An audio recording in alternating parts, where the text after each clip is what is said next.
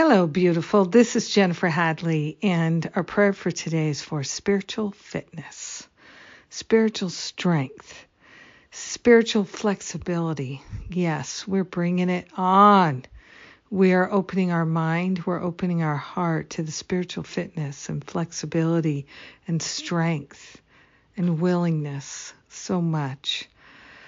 Oh, so grateful to place my hand on my heart and wholeheartedly partner up with that higher Holy Spirit self. So grateful to develop that spiritual fitness to know and to remember the truth in each and every situation and circumstance. We are grateful to develop the spiritual fitness to fully relinquish grievances and grudges and to stand in the light of truth, celebrating that the truth is our liberator. We are grateful to cultivate cultivate the spiritual fitness to be loving, to be kind, to be gentle, and to be strong, and to know when to be which, because we are spiritually guided and led, inspired and so we're grateful and thankful to open ourselves to new levels of spiritual fitness and willingness.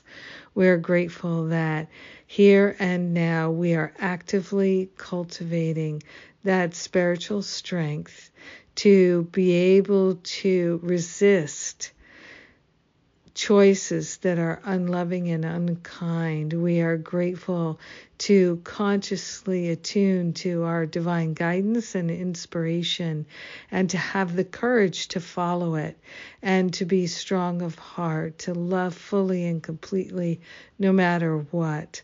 We are grateful that naturally we share the benefits of our healing, of our strength, of our willingness, of our spiritual fitness with all beings because we are united in this field of perfect love. Perfect love is what we are, and so it is. Amen. Amen. Amen.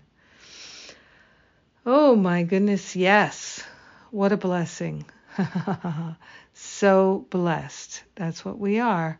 So, so blessed. Yes, your prayer fellowship blesses me, that's for sure. And what's going on? We have Sundays with Spirit every Sunday, so definitely tomorrow.